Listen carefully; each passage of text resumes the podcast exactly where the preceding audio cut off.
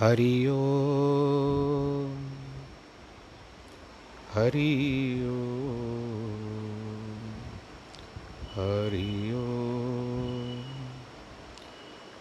गुरुर्ब्रह्मा गुरुर्विष्णुः गुरुर्देवो महेश्वरः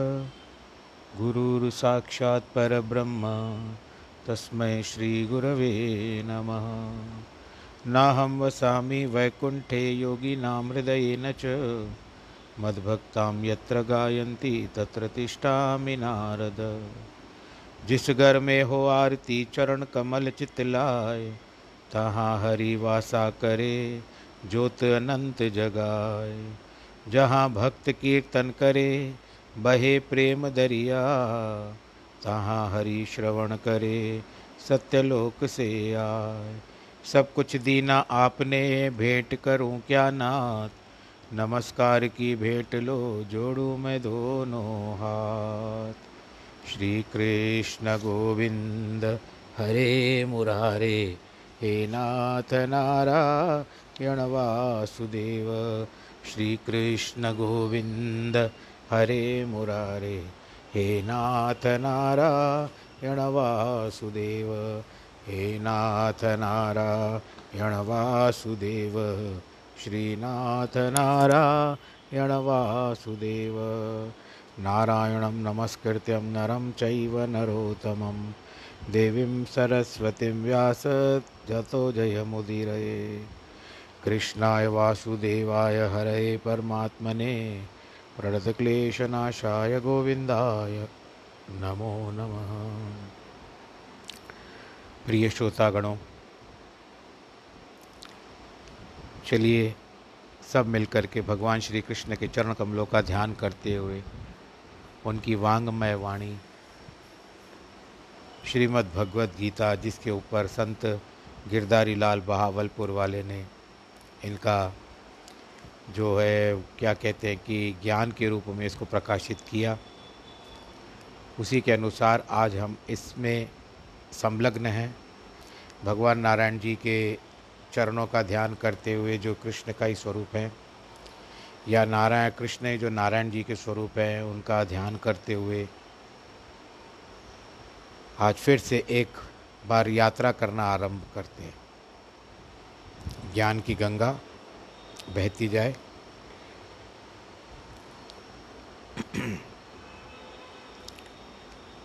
कल जिस तरह से आपने सुना, मूल चतुर्दश भुवन को एक श्वास है तो ही ऐसे, ऐसो धन रघुनाथ को तुलसी वृथा न कोई। तुलसीदास जी कहते हैं कि हमारा एक श्वास चौदह लोगों के बराबर है। ऐसे अमूल्य श्वास को व्यर्थ मत गवाओ। कितनी मूर्खता होगी। परमात्मा की सृष्टि में हम कुछ भी दीनों, दरिद्रों और अनाथों को अन्न जल वस्त्र रूप में देंगे, पक्षियों, पक्षी, पशुओं को भी देंगे, लघु जीवों को देंगे, अणकण में जल में देंगे। तो भगवान भी स्वशक्ति के अनुसार हमें प्रतिदिन देंगे ही देंगे। इस पर एक दृष्टांत बताते हैं एक राजा निकला शिकार के लिए। वन में शिकार करते करते गर्म दोपहरी हो गई, राजा को प्यास लगी, अतः वह पानी की खोज में निकला। पर पानी नहीं मिला। उसके साथी भी उसी जंगल में उसके दूर पड़ गए। आखिर में एक लकड़ाहारा मिल गया, जो लकड़ियाँ काटकर कोयले बना रहा था। राजा ने उससे पानी मांगा तो उसने घड़े से ठंडा पानी निकाल कर और ज्वार की रोटी का टुकड़ा राजा को दिया। राजा ने रोटी का टुकड़ा खाकर पानी पिया तो उसको लगा कि जैसे नया जीवन मिल गया है। सोचा कि इस लकड़हारे रे ने मानो मेरी जान बचाई है मुझे इसको कुछ देना चाहिए। राजा मन के बहुत उधार थे, यानी दिल वाले थे। कहते हैं, मैं राजा हूँ, तू मेरी राजधानी में एक बार अवश्य आना, मैं तुझे पुरस्कार दूँगा। लकड़हारे ने घर आकर के यह वृतांत पत्नी को बताया। पत्नी ने कहा, अवश्य जाइए। वह राजा के पास आया। राजा ने उसका बहुत सम्मान किया। विचार किया कि लकड़ारा इसको पुरस्कार में अपना चंदन का बगीचा ही दे देता हूँ, ताकि यह इसके पूरी परिवार, इसके आने वाले वंशज भी याद रखे, आराम से खाए पिए। क्योंकि उसके एक पूर्वज ने एक पानी का गिलास राजा को पिलाया था कि इसके वंशज, जो फैमिली वाले, इसकी जनरेशन वो याद रखे कि हमारे किसी बड़े ने राजा को पानी पिलाया था तो हमको राजा ने हमको गिफ्ट कर दिया। अब उसके बाद हम लोग आराम के साथ हैं।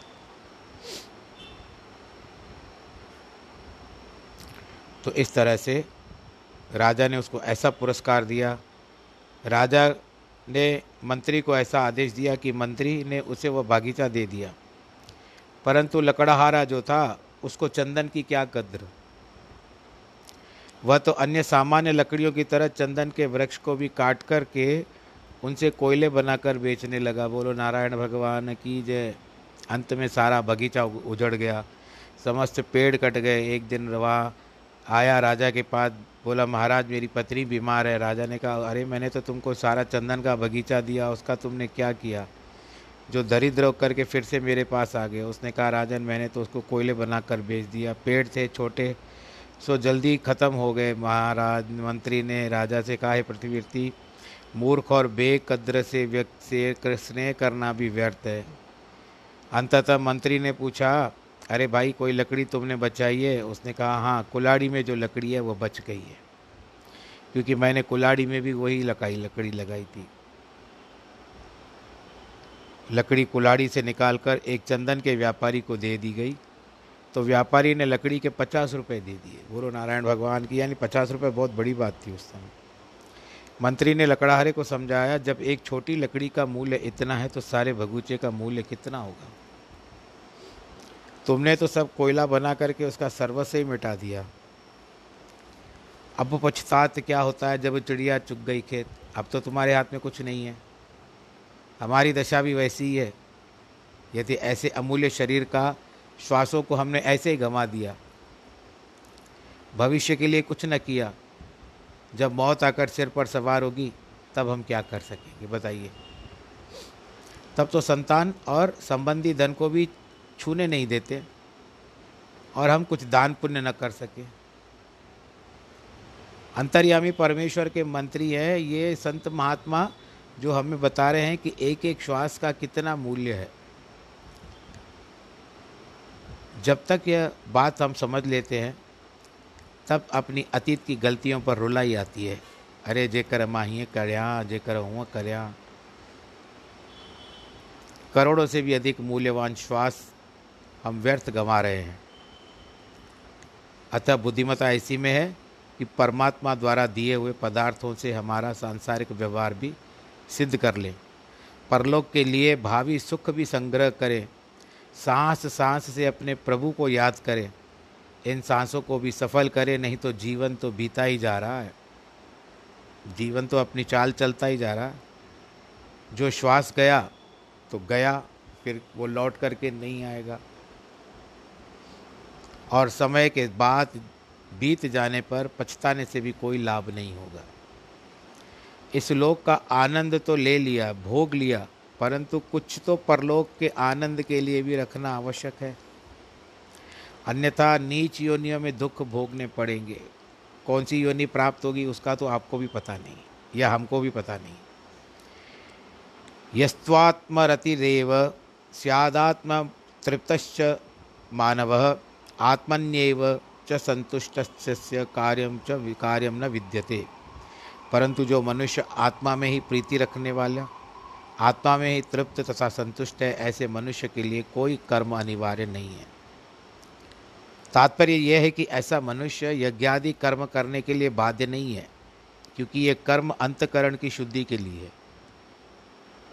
जिसके बाद आत्मज्ञान प्राप्त होता है, यदि पूर्ण ज्ञानी जन कर्म ना भी करें तो उनको कोई दोष नहीं है। वे सदैव अपने भीतर से ही आनंद प्राप्त करते हैं। और न कि बाहर के विषयों से। नारायण जर के हृदय रहे, सो कुछ कर्म करे ना करे। जिनके हृदय में नारायण जी समा जाते हैं ना तो भले वो कोई संसार का काम करे ना करे, क्योंकि संसार के विश्व भर जो है, वो स्वयं के हृदय में बैठे हुए हैं। जिसकी सब इच्छाएँ व तृष्णाएँ पूर्ण हो चुकी हैं, और यह पूर्ण आनंद में रहता है, रीति, प्रीति और तुष्टि या संतोष, ये मन की तीन वृत्तियाँ हैं। रीति प्रीति और तुष्टि। ज्ञानवान की तो तीन वृत्तियाँ अपनी आत्मा में है। वे रीति या प्रीति सत्संग में ही रखते हैं, जिसमें आत्म विचार की वार्ता होती है। वे चाहते हैं कि सत्संग में महात्माओं के कुछ वचन सुने, परंतु संसारी जन रति रखते हैं इंद्रियों के भोगों में। उन्हें तृप्ति भी राजसी भोजन से होती है। ज्ञानोजनों की तृप्ति आत्मा में ही होती है। कई लोग तो ऐसे होते हैं कि जब भंडारे में जाते हैं, भोजन करने या लंगर में जाते हैं तो भोजन प्राप्त हो जाता है, सब खा लेते हैं, खाने के पश्चात उसमें से फिर मीन मेख निकालना आरंभ करते हैं। तो वो नहीं करना चाहिए, प्रसाद को प्रसाद समझ करके खाओ। ये भी परमात्मा की कृपा थी कि आपको परदेश में या उस गुरुद्वारे पर या उस मंदिर में जहाँ भंडारा या लंगर चल रहा था, आपको वहाँ पर आपका दा, आपके नाम का दाना, प्राणी मिल गया। परंतु उसमें से मीन मेख निकालना, ये कहाँ की बात सही होती है, बताइए। ब्रह्मज्ञानी जो होते हैं, वो केवल भोजन का ज्ञान रखते हैं। ब्रह्मज्ञानी का भोजन क्या होता है? ज्ञान। उपनिषदों में बताया गया है कि जिसके देखने से सब कुछ देखा जा सकता है, जिससे सुनने से सब कुछ सुना जा सकता है जिसको जानने से सब कुछ जाना जा सकता है, वही आत्मज्ञान है। ज्ञानी जन इस लोक, परलोक तथा स्वर्ग आदि के लोगों के सुख से अधिक तृप्त होते हैं। परंतु संसार में ऐसे कई नहीं भी हैं। ज्ञानी जन बहुत कम मिलेंगे आपको। संसारी जनों की तुष्टि होती है धन से, संपत्ति से, संतान से। वे इन्हें देखकर प्रसन्न होते हैं। परंतु ज्ञानी जनों की दृष्टि आत्मा से होती है। उन्हें कुछ भी नहीं चाहिए। आगे भगवान बताएँगे कि ज्ञानी जन भी संसारी जनों का उदाहरण देने के लिए कर्म करते हैं। परंतु वे बाध्य नहीं हैं। गृहस्थ आश्रम के व्यवहार में भी जब गृहस्थ के कर्तव्य पूर्ण करके मनुष्य बूढ़ा होता है, तब तक उसको कोई कर्तव्य नहीं होता। उसके पुत्र, पौत्र आदि जो भी हैं वे कहते बाबा, हम सब कुछ कर लेंगे, आप शांति से रहिए। अब आपकी आयु है भजन करने की। वह बूढ़ा कुछ करे ना करे, यह उसकी इच्छा पर है। पर इसका उत्तरदायित्व नहीं है। संसारी जनों की संपत्ति बइयों बैंकों या डाक में, घर में जल चली जाती है अथवा ज़मीन आदि के संपदा में रूप में होती है। अन्य किसी स्थान पर होती है, परंतु ज्ञानी जनों का आत्मधन साधारण बइयों या पुस्तकों में नहीं होता है। वह होता है गुरु ग्रंथ साहब में। वह होता है भगवत गीता में। वह होता है श्रीमद् भागवत में। वह होता है वेदों और शास्त्रों और पुराणों में। इतनी महान बैया किसी भाग्यशाली की होगी। ऐसे अमूल्य धन की उपेक्षा करके जो पुत्र, पौत्र तथा भौतिक धन संपत्ति से संतुष्ट होता है, वह ज्ञानवान नहीं है। केवल एक श्लोक धारण कर लिया जाए तो संसार भर की संपत्ति उसके सम्मुख प्रस्तुत हो जाए। अष्टावक्र मुनि को का वर्णन बार बार हम कर रहे हैं। अष्टावक्र ने राजा जनक से कहा था, आपकी संपूर्ण संपत्ति, कोष यानी खजाना एवं राज मेरे आदेश श्लोक के मूल्य के तुल्य भी नहीं है। इक्वलेंट, अगर आप इक्वल, इक्वलेंट करोगे तो मेरे पास इतना श्लोक का आधे श्लोक के बराबर भी आपकी संपत्ति नहीं है।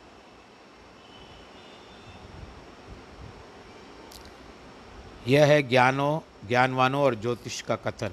मुनि ने राजा से कहा, आगे कहा है कि मैं आपको अर्ध श्लोक में ऐसे बात बताता हूँ, बताया हूँ कि जो सारे ब्रह्मांड के मूल्य के भी महान हैं। ब्रह्म सत्य है, जगत मिथ्या है। जीव, ब्रह्म वस्तुतः एक ही है, जो आत्मा से ही तृप्त और तृष्ट है, जिसका विषयों की और विचार भी नहीं जाएगा। यदि संसार में कई एक लाख मिले मिल जाए और तत्क्षण तत्क्षण मन तृप्त हो जाए। पर इच्छा होती है कि एक लाख पे एक और लाख मिल जाए तो कितना अच्छा। आपको गायक किशोर कुमार जो स्वर्गीय हैं, उसके बारे में पता होगा। कितना अच्छे अच्छे गीत गाते थे। ज़िंदगी का सफ़र है, ये कैसा सफ़र? कोई समझा नहीं, कोई जाना नहीं। बड़े प्रेम, बहुत प्रेम से गाते थे। समर्पित होकर के गाते थे, डेडिकेटेड होकर के गाते थे। परंतु वो हृदय के, ऐसा सुना जाता है कि वो दिल के बड़े कंजूस थे। एक बार उनके सौ रुपये कम हो गए, यानी गुम हो गए। उनके दिल को बड़ी चोट लगी, सौ रुपये गुम हो गए। जिससे भी बात करते, मेरे सौ रुपये गुम हो गए। शूटिंग में पहुँचे और जो उनको डायलॉग दिया कि, भैया, मैं आपका काम करना चाहता हूँ। जो डायलॉग दिया गया, उनको शब्द बोलने थे, संवाद के रूप में। तो उन्होंने कहा, भैया, मैं आपका काम करना चाहता हूँ, पर मेरे सौ रुपये गुम हो गए हैं। दो चार बार जिस तरह से कट होता है, वो हो गया डायरेक्टर को समझ में नहीं आया। प्रोड्यूसर से बात की कि आज इनका मूड नहीं है, और सारी शूटिंग को पैकअप कराना भी अच्छा नहीं है तो प्रोड्यूसर ने कहा, ये लो सौ रुपया मेरी तरफ़ से दे दो। उसको तो कम से कम वो जोड़ेगा नहीं अपने साथ में, जो संवाद बोल रहा है डायलॉग बोल रहा है, वह जोड़ेगा नहीं। तो डायरेक्टर प्रोड्यूसर्स के पास से एक सौ रुपया लेकर आ करके किशोर जी को देते हैं, कहते हैं, किशोर दा, ये लो आपके सौ रुपये गुम हो गए हैं और इसको अभी जेब में रखो। अब आप सीधा संवाद बोलो, बार बार उसको जोड़ो मत कि सौ रुपये गुम हो गए किशोर ने कहा, नहीं, अभी नहीं, अभी तो सौ रुपये आ गए ना, जेब में, मैंने रख लिए, अब नहीं कहूँगा। फिर जब संवाद हुआ साउंड लाइट्स एक्शन जिस तरह से शूटिंग आरंभ होती है। कहते अभी डायलॉग बोलो। कहते देखो, भैया, मैं आपके साथ काम करना चाहता हूँ। वो सौ रुपये मिल गए मुझे, पर अभी वो भी सौ रुपये होते थे तो इस समय मेरी जेब में दो सौ रुपये होते थे। बोलो, नारायण भगवान की जय। तो ये मन की वृत्तियाँ जो होती है, वो स्थिर नहीं रहती है। आपको बार बार कुछ न कराती रहती है। अपने आप को स्पष्ट हो जाता है प्रत्येक व्यक्ति। कभी कभी तो मुख पर ही पता चल जाता है कि आदमी के अंदर क्या हलचल हो रही है। तो वृत्तियाँ जो होती है कभी कभी आत्मा के विषय में होता है तो केवल परमात्मा का सोच होता है। जब वृत्ति वृत्तियाँ, मन की वृत्तियाँ जब आत्मा से संबंध रखती है तो उस समय परमात्मा की सोच होती है, जिस समय आप, इस समय आप लोगों की चल रही है। नैव तस्य कृत्य नार्थो ना कृत्य न हे कश्चन, न चास्य सर्वभूतेषु कश्चित दर्थ व्याप व्यपाश्रय। ऐसे मनुष्य को इस संसार में किए हुए कर्म में कोई प्रयोजन नहीं होता है। न अकृत कर्मों से कोई प्रयोजन होता है। किसी भी प्राणी से उनका स्वार्थ का संबंध भी नहीं होता है। मतलब यह है कि आत्मवेता व्यक्ति नित्य नैमित्तिक कर्मों में, करने में कोई प्रयोजन नहीं रखता। क्योंकि उसे न इस लोक के सुखों की, न कि परलोक के सुखों की चाह है, न मोक्ष की इच्छा है। नित्य नैमित्तिक कर्मों के न करने से पाप का भागी नहीं होता एक दृष्टांत याद आ रहा है, मैं आपको बीच में बता रहा हूँ। कि किसी समय बहुत पुराना है, हो सकता है आप लोगों ने कभी सुना हो। नारद जी एक बार नारायण नारायण करते हुए पृथ्वी लोक में आए। जब पृथ्वी लोक में आए तो उनको एक संत दिखाई दिया जो गंगा के किनारे पर बैठा हुआ था। और वो परमात्मा की का चिंतन कर रहा था। नारद जी को जिज्ञासा हुई कि अच्छा लग रहा है इसको देख करके अकेला ही बैठा हुआ था।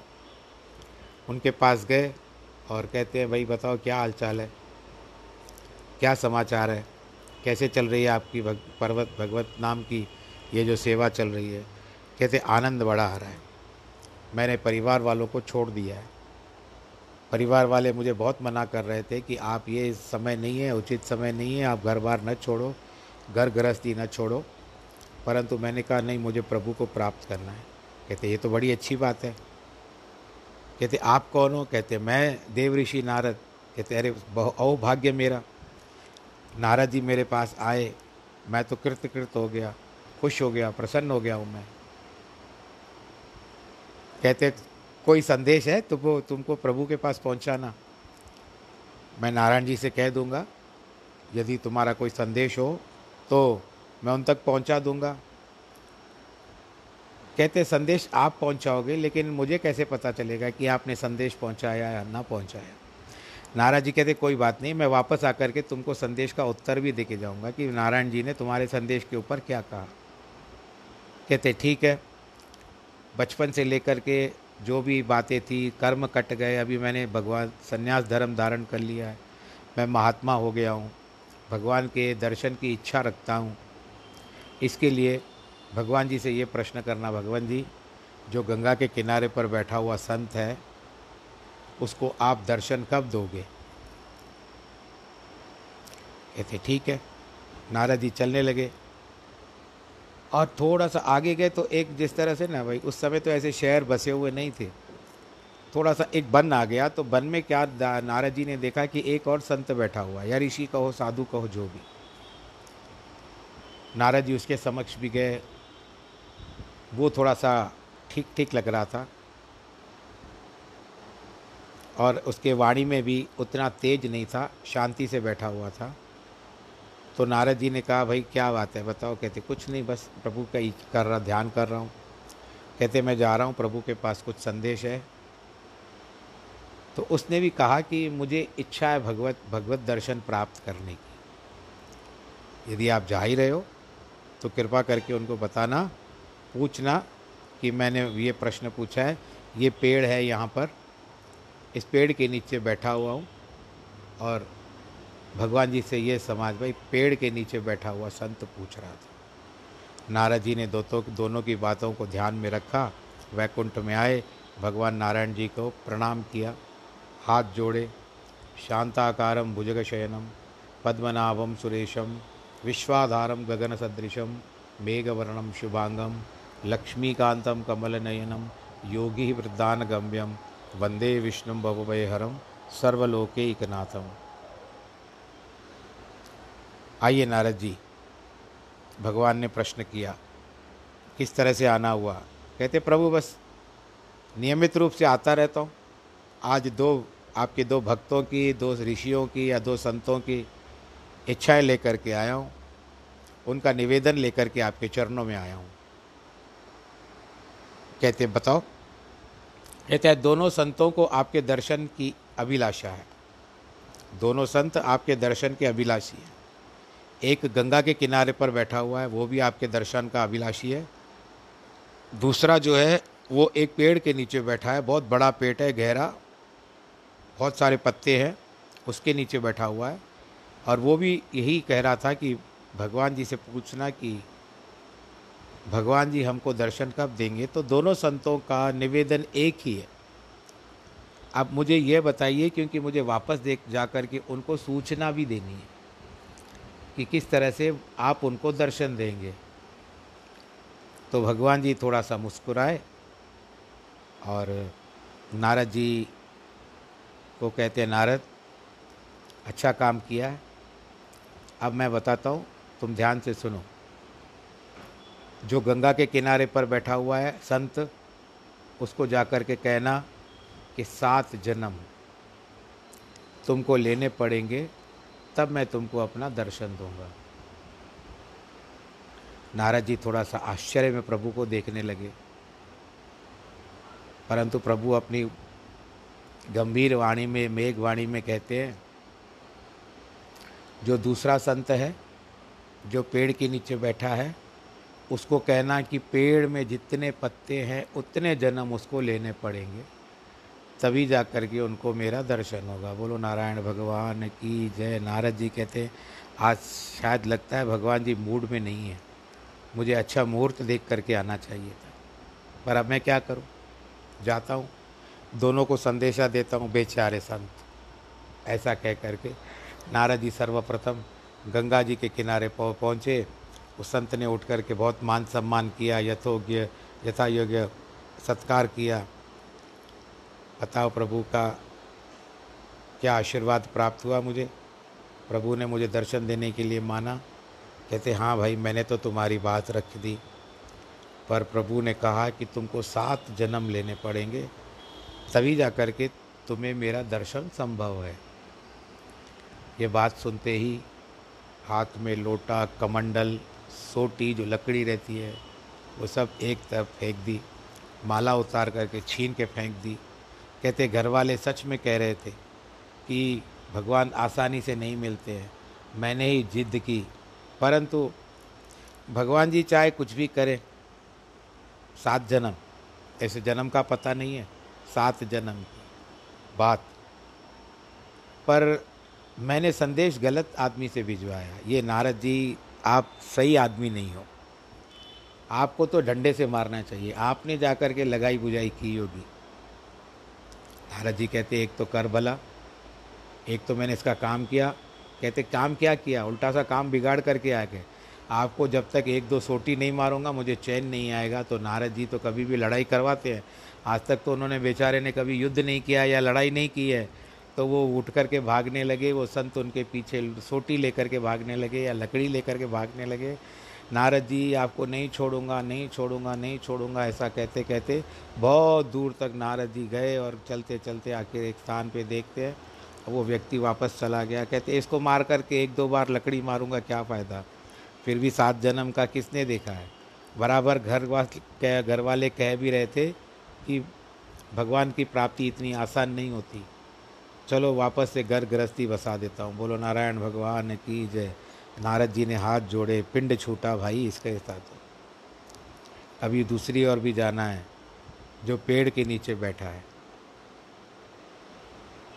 अब वो क्या करेगा पता नहीं। इसने तो खाली सात जन्म सुन करके डंडा उठा लिया। अब वो न जाने क्या करेगा, जाऊँ या ना जाऊँ? आप लोग बताइए कि वो जाए या ना जाए। एक क्षण, दो चार क्षण के लिए रोकता हूँ। आप विचार करिए कि जाए या ना जाए।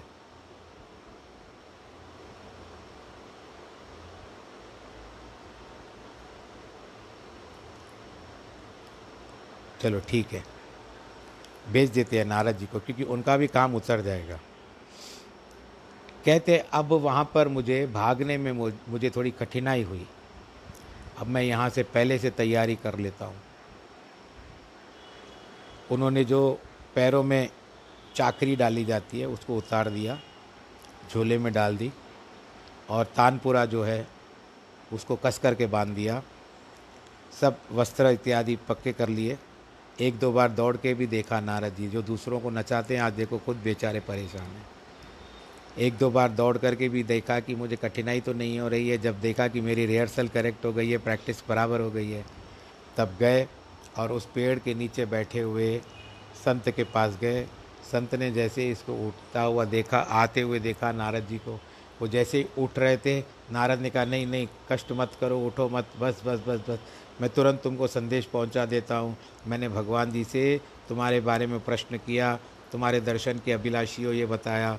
तो भगवान जी ने तुमको आदेश दिया है कि इस पेड़ में जितने पत्ते हैं, उतने जन्म तुमको लेने पड़ेंगे। तभी तुमको मेरा दर्शन संभव है, ऐसा कह करके जब कोई प्रतिक्रिया जिस तरह से कमेंट आए जब तक से सामने वाले संत का, तब तक नारद जी ने क्या किया, जल्दी से दौड़ लगानी शुरू कर दी, भागो भागो, पहले भागो। अभी तक कोई उत्तर भी नहीं आया था उस संत का। बहुत दूर तक दौड़ते हुए आए, परंतु पीछे से कोई आवाज़ ही नहीं आ रही है तो नारद जी के मन में शंका हुई कि ये मेरा पीछा क्यों नहीं कर रहा है? इसके लिए एक एक पेड़ की ओट में छुपते छुपते छुपते छुपते धीरे धीरे कि कहीं रास्ते में ना मिल जाए फिर।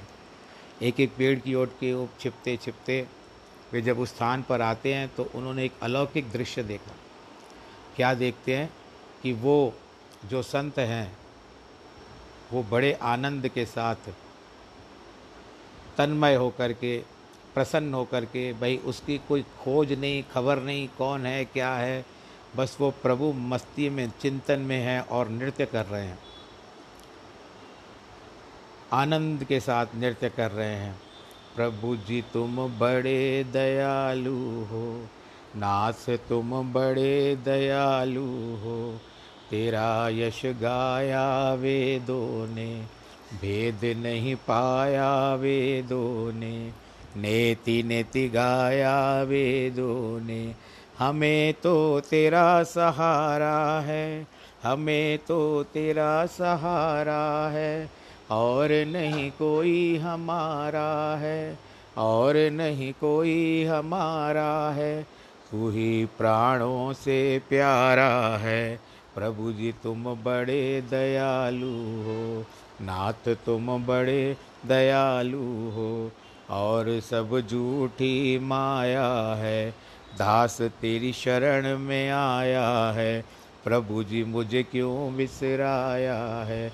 भक्ति का दान मिले भगवन, तुम्हारा नाम मिले भगवन, सुबह और शाम मिले भगवन।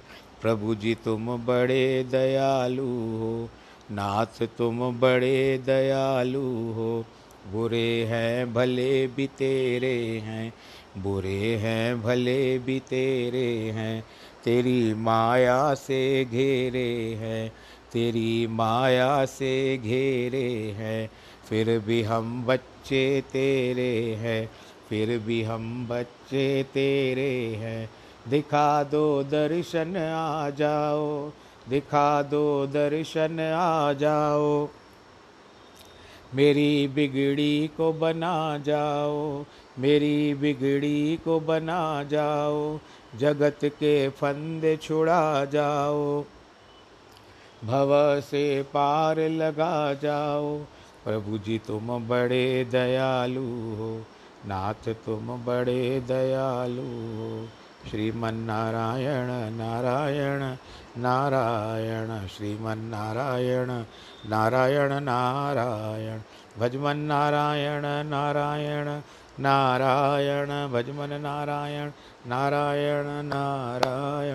श्रीमन्नारायण नारायण नारायण श्रीमन्नारायण नारायण नारायण। तुझ में नारायण नारायण नारायण। तुझ में नारायण नारायण नारायण। मुझमें नारायण नारायण। नारायण, मुझमें नारायण नारायण नारायण, सब में नारायण नारायण नारायण, सब में नारायण नारायण नारायण, श्रीमन नारायण, ओ श्रीमन नारायण श्रीमन नारायण, ओ श्रीमन नारायण, बोलो नारायण भगवान की जय। अब वो मदमस्त हो गया था। उसको शुद्ध नहीं थी, कुछ नहीं था, बस नृत्य करता जा रहा था, वो संत नाचता जा रहा था। नारद जी आश्चर्य में उसको देख रहे थे कि इसको तो क्रोध कहीं भी दिखाई नहीं दे रहा है। तब अचानक क्या नारद जी एक दृश्य देखते हैं कि वो संत मदमस्त हो गया, उसको अपना होश नहीं था, नाच करते करते, नाचते नाचते, नृत्य करते करते जब वो बेहोश होकर के गिरने लगा, शुद्ध बुद्ध खो गई उसकी। और जब धरती के ऊपर गिरने लगा, तब उस समय नारद जी ने शंख चक्र गदा पदम धारण किए हुए भगवान नारायण जी को देख लिया, जिन्होंने आकर के उस भक्त को संभाल लिया। बोलो, नारायण भगवान की जय। नारायण जी पहुँच गए वहाँ पर और आकर के भक्त को संभाल लिया और अपना जो पीताम्बर था, उससे उसको पंखा करने लगे कि जिस तरह से उसकी अचेतना छूट जाए और जब वो संत ने देखा, अरे, ये तो प्रभु मेरे सामने है, गदगद हो गया वो। खुशी के मारे समाता नहीं था कि अभी क्या करे, कोई उसको शब्द नहीं निकल पा रहे थे। बहुत प्रेम से भगवान जी के रूप का दर्शन किया, चतुर्भुजी स्वरूप का दर्शन पाया भगवान जी का। नारद जी गुस्से में आ गए, नारद भगवान जी के पास कहते, प्रभु, यदि आपको इसी जन्म में इसको दर्शन देना था तो मुझसे व्यर्थ बोलना था, आप कह देना था कि जाओ उसको बोलो, मैं तो आ रहा हूँ अभी। इतना भाग दौड़ मुझे कराया है एक संत के लिए। कहते, मैं एकदम से दर्शन नहीं देता हूँ नारद। उसके पीछे कारण है, मनुष्य स्वार्थ के लिए पूजा करते हैं। यदि मैं देखता हूँ दिल से करता है तो थोड़ी सी परीक्षा लेता हूँ उसकी। और देखता हूँ वो मेरी परीक्षा में उत्तीर्ण हो जाता है तो मैं उसको दर्शन दे देता हूँ। अब तुम्हारे ही सामने बताओ, दो संत हैं। एक संत जो था किनारे वाला, गंगा किनारे वाला। यहाँ पर आपको कोई छोरा गंगा किनारे वाला नहीं याद रहना चाहिए। गंगा किनारे वाला जो है, संत बैठा हुआ था और आपने केवल जाकर के उसको कहे कि सात जन्म लेने पड़ेंगे। सात जन्म के बाद उसने आपकी क्या दुर्दशा करनी चाहिए आपको पता है? आपके पीछे लकड़ी लेकर के भागा। और अपशब्द कहे। मुझे कितने अपशब्द कहे? अब तो बताइए कि ऐसे व्यक्ति को जिसके मन में थोड़ा सा भी धीरज नहीं है, जो जानता भी है कि भगवान जी का दर्शन इतना सुलभ नहीं है, आसानी नहीं है, दुर्लभ है भगवान जी के दर्शन को प्राप्त करना। फिर भी देखो उसने अपने परिवार के कहने पर सब कुछ छोड़ दिया और आकर के तपस्या की। फिर जब आपने उसको उत्तर दिया तो वो आपके ऊपर चढ़ाई कर गया, मारने के लिए आया आपको। पर इसको देखो, इसको तो आपने उससे ज़्यादा, उसके तो फिर भी सात जन्म थे। इसको देखो, इसका संदेश था कि इसको पत्तों जितने जन्म लेने पड़ेंगे। अब पत्तों का भी कोई गिनती हो सकती है, पेड़ के पौधों, पेड़ के पत्तों की गिनती कोई कर सकता है। आज एक गिरेगा, कल दूसरा चढ़ेगा। तो पत्तों की गिनती तो कोई करेगा नहीं।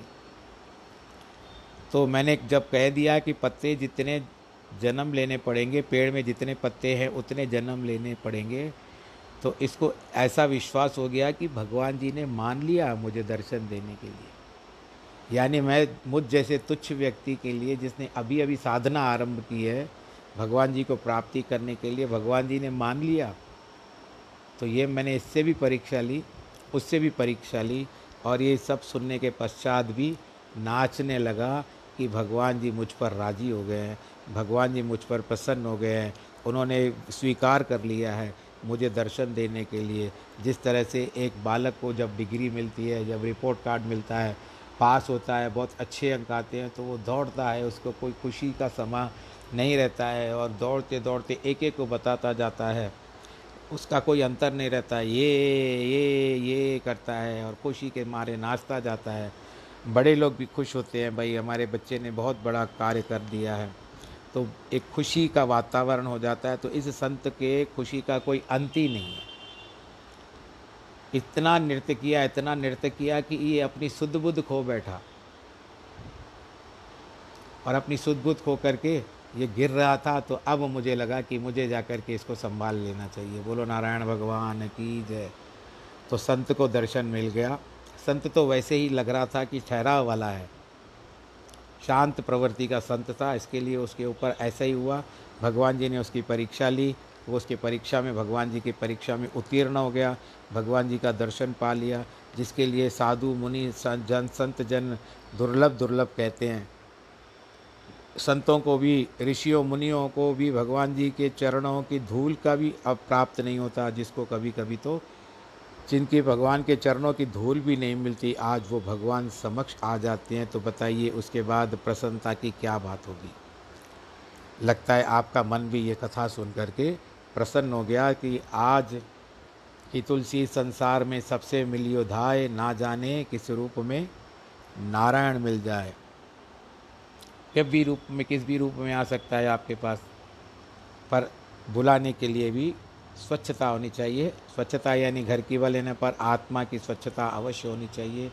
आपकी आत्मा कलुषित न हो, मन कलुषित न हो, मैल न हो इसके ऊपर, शुद्ध वातावरण हो, शुद्ध मन हो, तभी तो आकर के भगवान जी बैठेंगे। बस यही है कि आप ध्यान दें अपना, परिवार का भी ध्यान दें, खुश रहें लॉकडाउन बढ़ता ही जा रहा है। आगे भी न जाने कितना बढ़ेगा।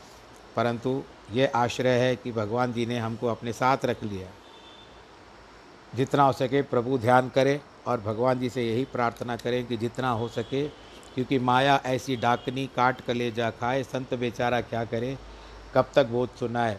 माया के कई प्रारूप हैं, परंतु अभी की जो करोना की माया है ये आप सबको समेट करके बैठी है सारे संसार को चुप करा दिया है कि अब एक लगता है कि हमारे ऊपर कोई हस्ती है। परंतु ऐसे नहीं लगता था कि स्वयं अपने आप को भगवान समझने लगा था, था एक साधारण व्यक्ति। और अपने आप को शक्तिमान समझने लगा था। कहाँ गई शक्ति? सारी हेकड़ी निकल गई।